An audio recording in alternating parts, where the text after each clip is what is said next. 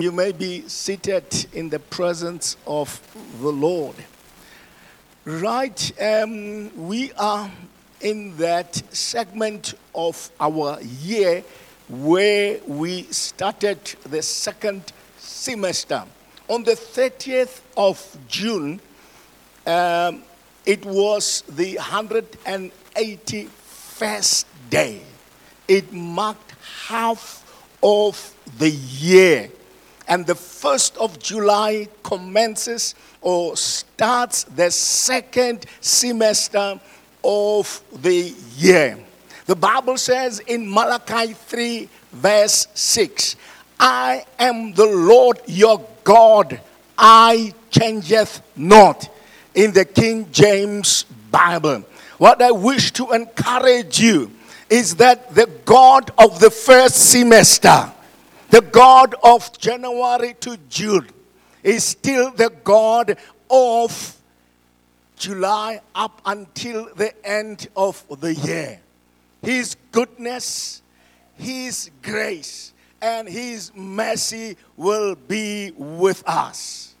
Maybe let us believe that the second semester will be even better than the first.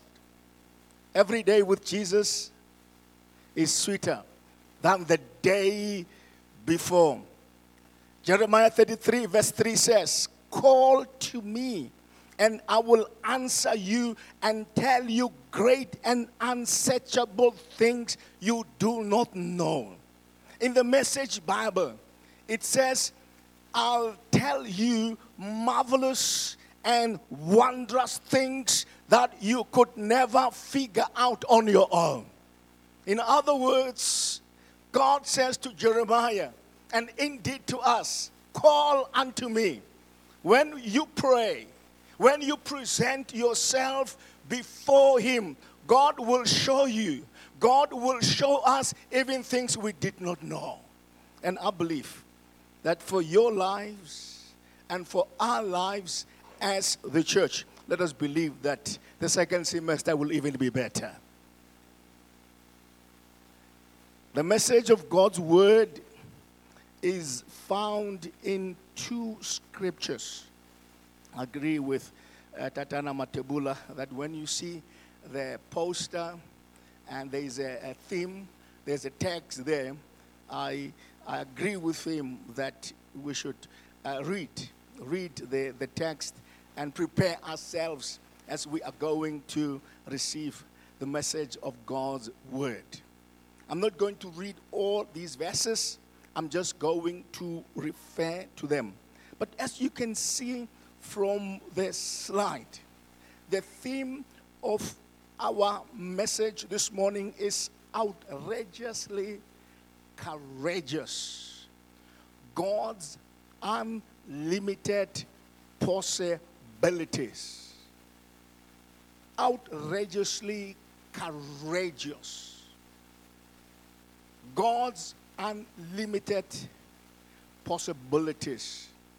Verse six of Joshua chapter one summarizes what God says to Joshua. It says, be strong and courageous, because you will lead these people to inherit the land I swore to their ancestors to give them. God is saying, Joshua, I am going to fulfill my promises to you. There are more than eight thousand promises in the Word of God. For a believer, for us as believers, and today we are going to learn that what God says in His Word, He will fulfill. And verse six summarizes the fact that what God promised Abraham, Isaac, and Jacob, He will fulfill. Somebody shout the name of the Lord. There are promises. We are not only people of God. We are not only church goers. We are not bench warmers, but we are the children of the Almighty God. And when we read His word, there are promises to us. And God, we are going to see that what God promises in His word, He will fulfill. And the second text that I refer to is Deuteronomy chapter thirty-one, reading from verse one to verse six. These two verses summarize what, this time, it's not God speaking to Joshua, but it is Moses speaking to the children of Israel, the assembly of Israel. And Joshua is also there. And Moses tells the people of Israel, and they are at the brink of crossing the Jordan River. And somebody says, it appears they see the promised land. And God, uh, Moses says to the children of Israel in verse two, the Lord your God Himself will cross over ahead of you. He will destroy these nations before you, and you will take possession of their land. Joshua also will cross over ahead of you, as the Lord has said. Many, many years ago, God promised Abraham, Isaac, and Jacob, He will give them a land. He promised them that I will surely bless you. He promised them that you will be like the stars of the heavens. You will be like the sand of the sea. Now they are at the brink.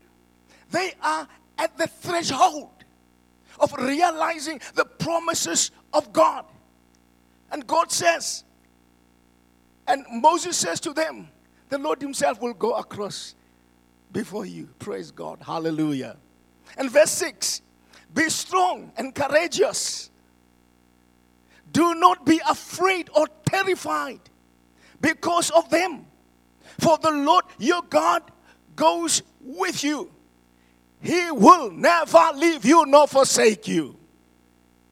Now, when you look at the theme as it is coined, the theme of our message, it consists of two segments. It consists of two parts. The first one, it's found in Joshua one, from verse one to verse nine. Actually, three times God tells Joshua, be strong and be courageous. So, the first part of the sermon, the title, the theme, the message is, you should be outrageously courageous. What is the meaning of that? It means you should demonstrate extreme bravery that is undeterred by any obstacle. You should demonstrate tenacity. You should demonstrate the spirit of non-wavering. Even if there are obstacles that you are going to encounter, they will never deter you.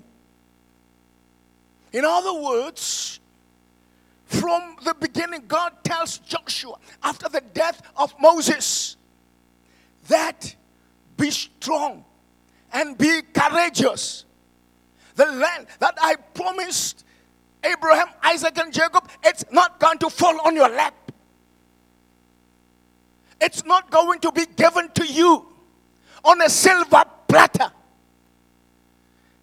Therefore, be strong and be courageous. And I feel that God is speaking to someone this morning. And I feel God is speaking to us today that for us to achieve anything, we ought to be outrageously courageous. The second aspect of the message is He is the one who speaks to us. He is a God of possibilities. But those possibilities are unlimited. God is not limited by anything. God is not limited by anyone. God is not limited by any situation. He is the master of possibilities. God has unlimited supply of answers, solutions, and possibilities. Even the situation that you are facing this morning, as I am preaching, God is promising you, I am the God of unlimited possibilities. In other words, whatever situation that I am facing, He is the God of unlimited possibilities. If you're facing a situation today, we are preaching to you that your situation, even if it is untenable, God can reverse your situation. Why? Because He is the God of unlimited possibilities. In His power, in His authority, God can turn your situation around. But what is happening here? In these two texts that we have read, Joshua and Deuteronomy chapter thirty-one. Let's just give a background. The people, the nation, the river, the crossing, the promised land. Now, the background of this is found in the entire book of Exodus. What is happening here is anchored in the book of Exodus. We don't have much time, but let us just say, in the book of Exodus, there are four themes that permeates through the book of Exodus. The first one is God's identity and power. That is the first theme. God's identity and power. We know the story of the Exodus, the story of the coming out of the nation of Israel from Egypt, from exile. This is a demonstration of God's identity. Who is this God who is speaking? Who is this God who is saying to Pharaoh, let my people go? What is His identity? We know very well that the Old Testament is written against the ancient world, which is steeped in idolatry. The people in that civilization or culture or background worshipped idols.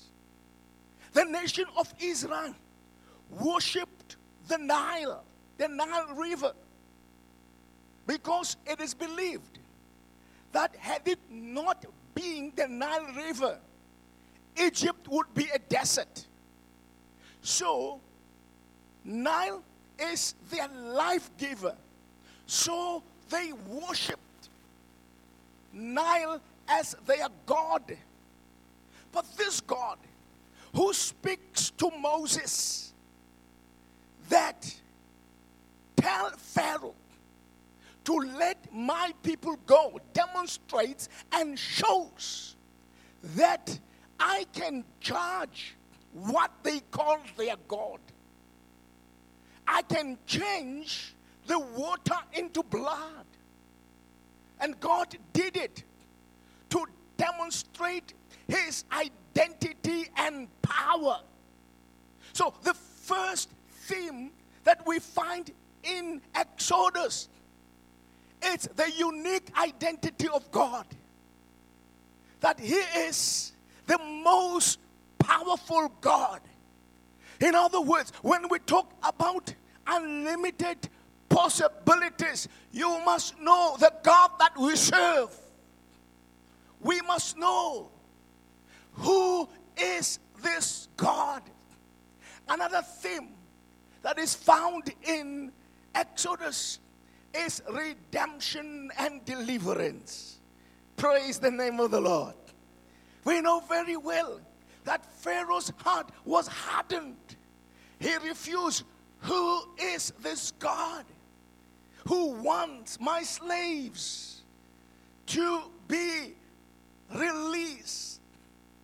And God tells Moses to tell the children of Israel that each family should slaughter a lamb, and they should take the blood and apply it on the doorposts, because God is coming to judge the Egyptians, their firstborns, sons. The livestock are going to be killed by this angel. But when I see the blood, I will pass over. So the story of Exodus is also the story of redemption. It is the story of God redeeming his people through the blood of the Lamb. Praise God. We have been redeemed, not by perishable things, such as the blood of goats, but we are redeemed by the blood of the Lamb.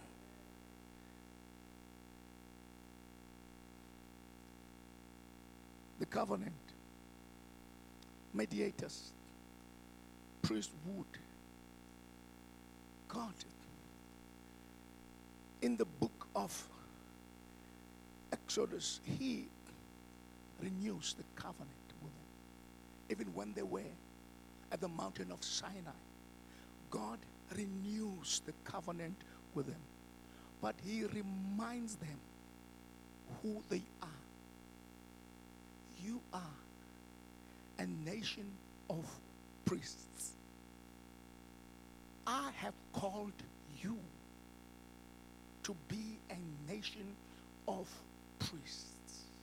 In other words, what I want you to do, giving you a land that I have promised to your ancestors, Abraham, Isaac, and Jacob, know very well, it's not only for your own sakes, but I have called you to be priests, to be mediators of the covenant that I have established with your ancestors. In other words, it was not only for the nation of Israel, but it is for us also. We are sitting at the southern tip of Africa, and we are saying we know the true identity of God, and we know very well that we are a family of God. We know very well we are redeemed by the precious blood of the Lamb. From different nations, from different tongues, here we are today. The Israelites mediated a covenant with God. In other words, God is saying, out of you, I'm going to bring forth a Messiah. It was not only for themselves, but it was to mediate a better covenant and to be a nation of priesthood. Now, this is what is cascaded to us as the church of Jesus Christ. We as Christians, we as the church, we should know very well that God has called us. God has commissioned us to be a nation of priests. God has called People's Church to make a difference in the lives of people. God has called us in this city.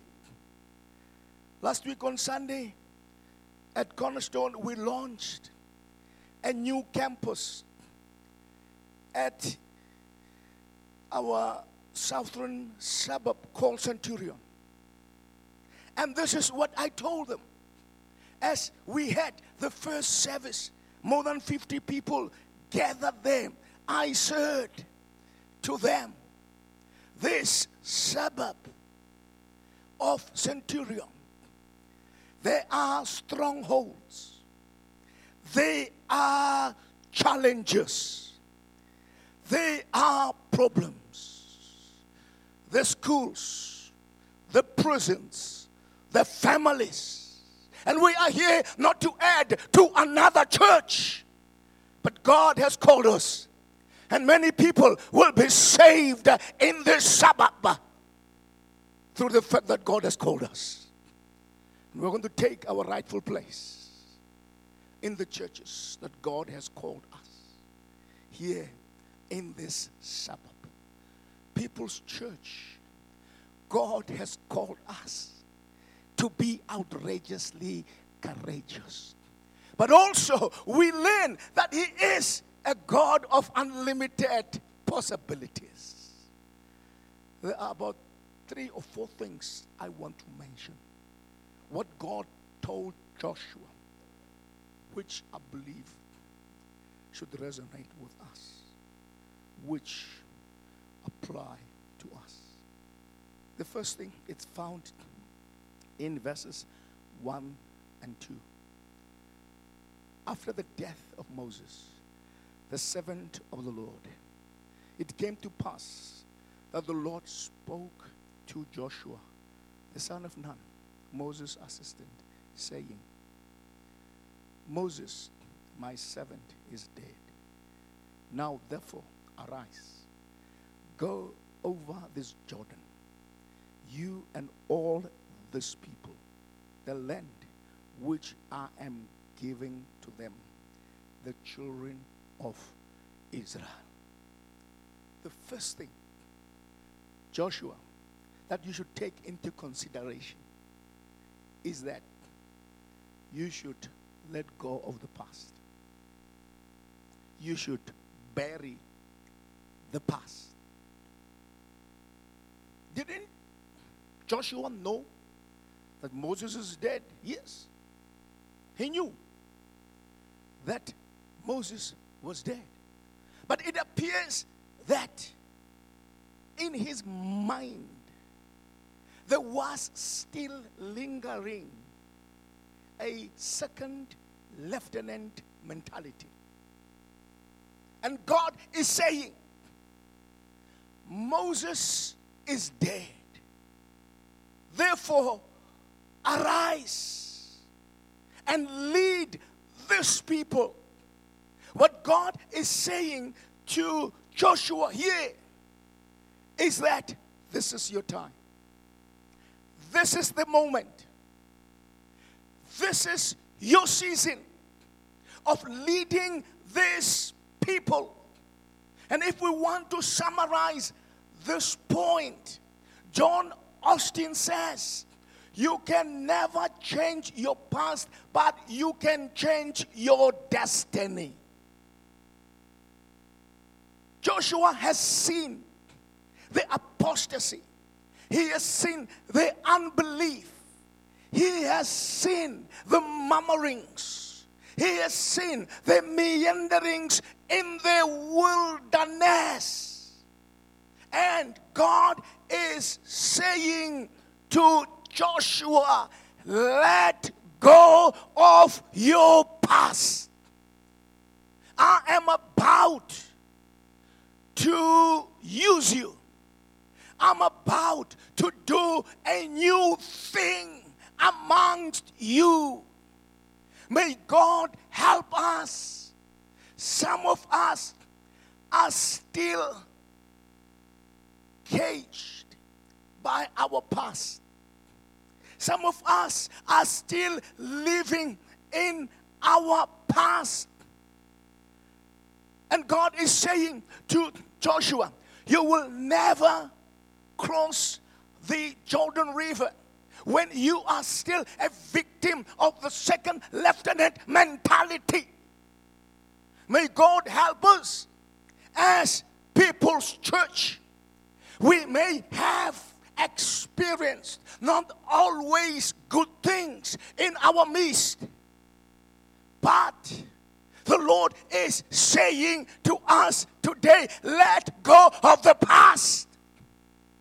Let us let go of what has happened to us. We're about to experience a new dawn in our lives. We're about to experience something new in our lives. But it appears that also Joshua was comparing himself with Moses. Be yourself. Verse three and verse four.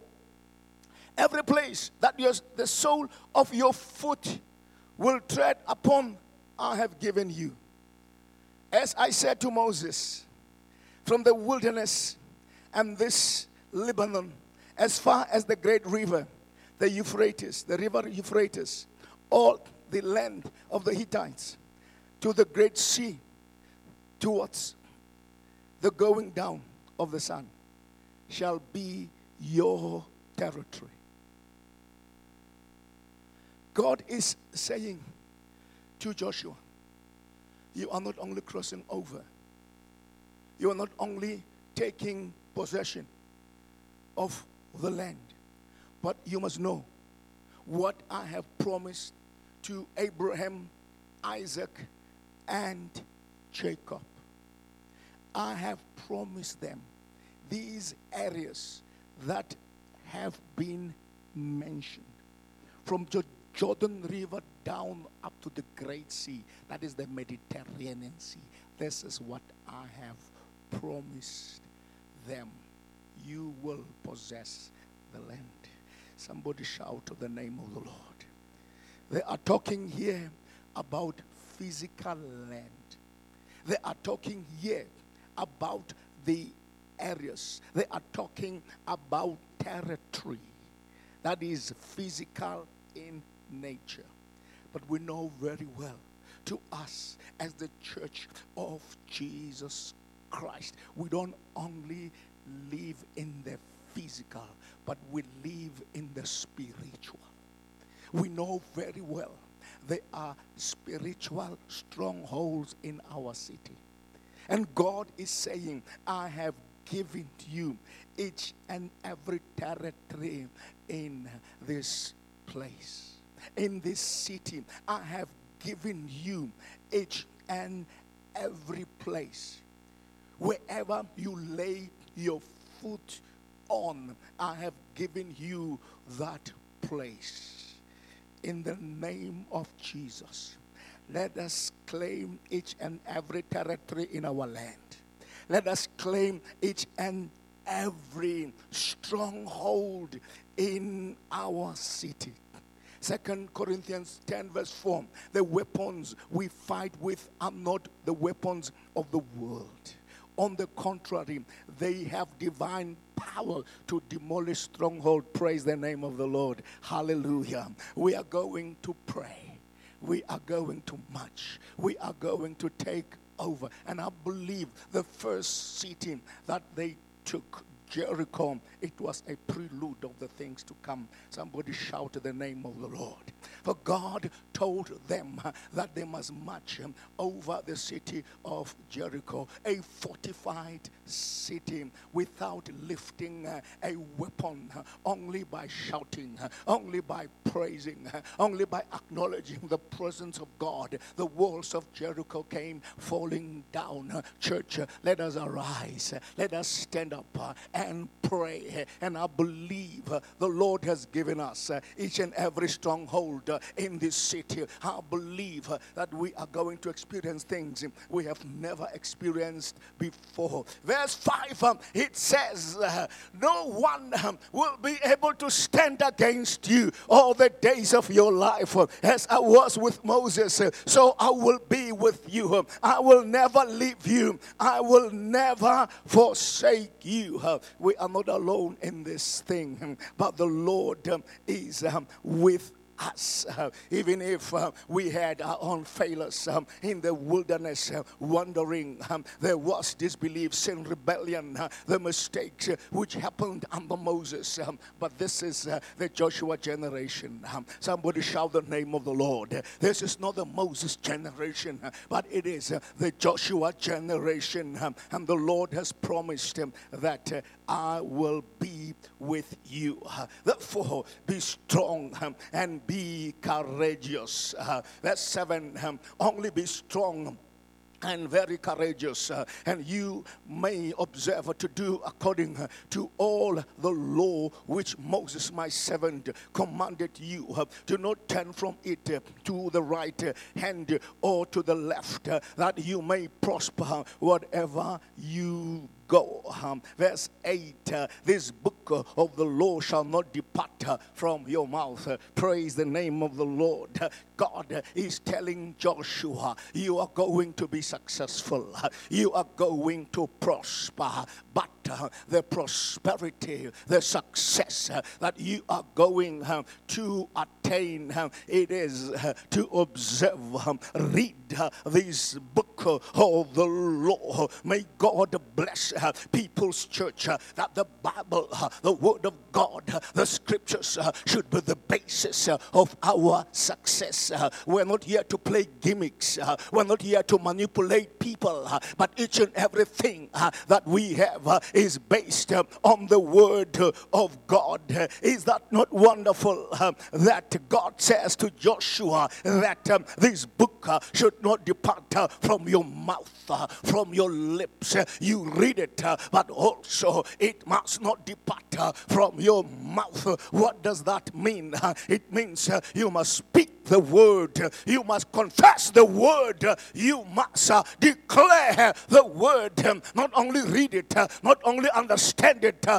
but you must, uh, it must not depart uh, from uh, your lips. Uh, speak uh, your word. Uh, declare the word of God uh, over your lives. Uh, you must say uh, to yourself, um, I am an apple uh, of God's eye. Uh, you must say, uh, no weapon uh, that is formed um, against you uh, shall prosper. You must say, uh, I shall not be uh, the tail. Uh, I shall be uh, the head. Um, you must also prophesy uh, over your own children. Uh, tell them uh, that uh, the word of the Lord uh, say uh, your comings uh, and your goings um, will be blessed uh, by God. Uh, surely goodness and mercy shall follow us uh, all the days uh, of our lives. Uh, we shall dwell uh, in the house of the Lord uh, forever and forever. Speak the word. Uh, speak the word over People's Church. Uh, speak the word over your family. Speak the word over your finances. Speak the word over your business. Speak the word over your career. This book of the Lord should not depart from your lips. Let's close. Let down. Let's close. I have borrowed words. Maybe I've told you this story, but I have, in closing, borrowed the words, famous words which Americans are talking about. Gene Kranz was in the control the center of Apollo thirteen. Those of my age will remember on the eleventh of April, nineteen seventy, when NASA launched this Apollo thirteen. Two days after its launch, part of it exploded. This loss, this led to the loss of oxygen, electrical power, and other important systems. The crew of three men had to be transferred to another space shuttle called the Aquarius. What was even worse was that the capacity of the mission to return to Earth was very much limited. At some point, the staff at the Mission Control Center in Houston, Texas, began to admit defeat. There was no way, they said, the astronauts will reach Earth safe. There is no way that they will return. And Gene Kranz uttered the famous words which the Americans are still using today in nineteen seventy. Failure to bring our astronauts home alive is not an option. Indeed, on the seventeenth of April, nineteen seventy, the Aquarius entered Earth space and the three astronauts landed safely. Failure is not an option. To us as the church, the way forward, based on what the Word of God says to us, failure is no option. This is what God told Joshua. You will cross over the Jordan River. It was not a normal season. The Jordan was in flood. But God says, as I was with Moses, I will be with you. The word that I want to live with you is that the purposes of God in your lives, failure is not an option. Our lives as the church, People's Church, failure is not an option. We are the local expression of the Church of Jesus Christ. Jesus said in Matthew sixteen, verse eighteen, upon this rock I will build my church, and the gates of hell shall not prevail against it. We are not only an organization. We are not only a denomination. We are the local expression of the Church of Jesus Christ, which he said, I will build, and the gates of hell shall not prevail against us. And we are saying today, we are going to be outrageously courageous. Why? Because God is the God of unlimited possibilities. As we stand on our feet, we are going to confess. We are going to declare. We are going to declare. We are going to speak over our lives. We are going to speak over this church that the Lord has called us, and the Lord is with us, and failure is no option. They're going to give us a song, and thereafter we are going to pray. Thank you, Jesus.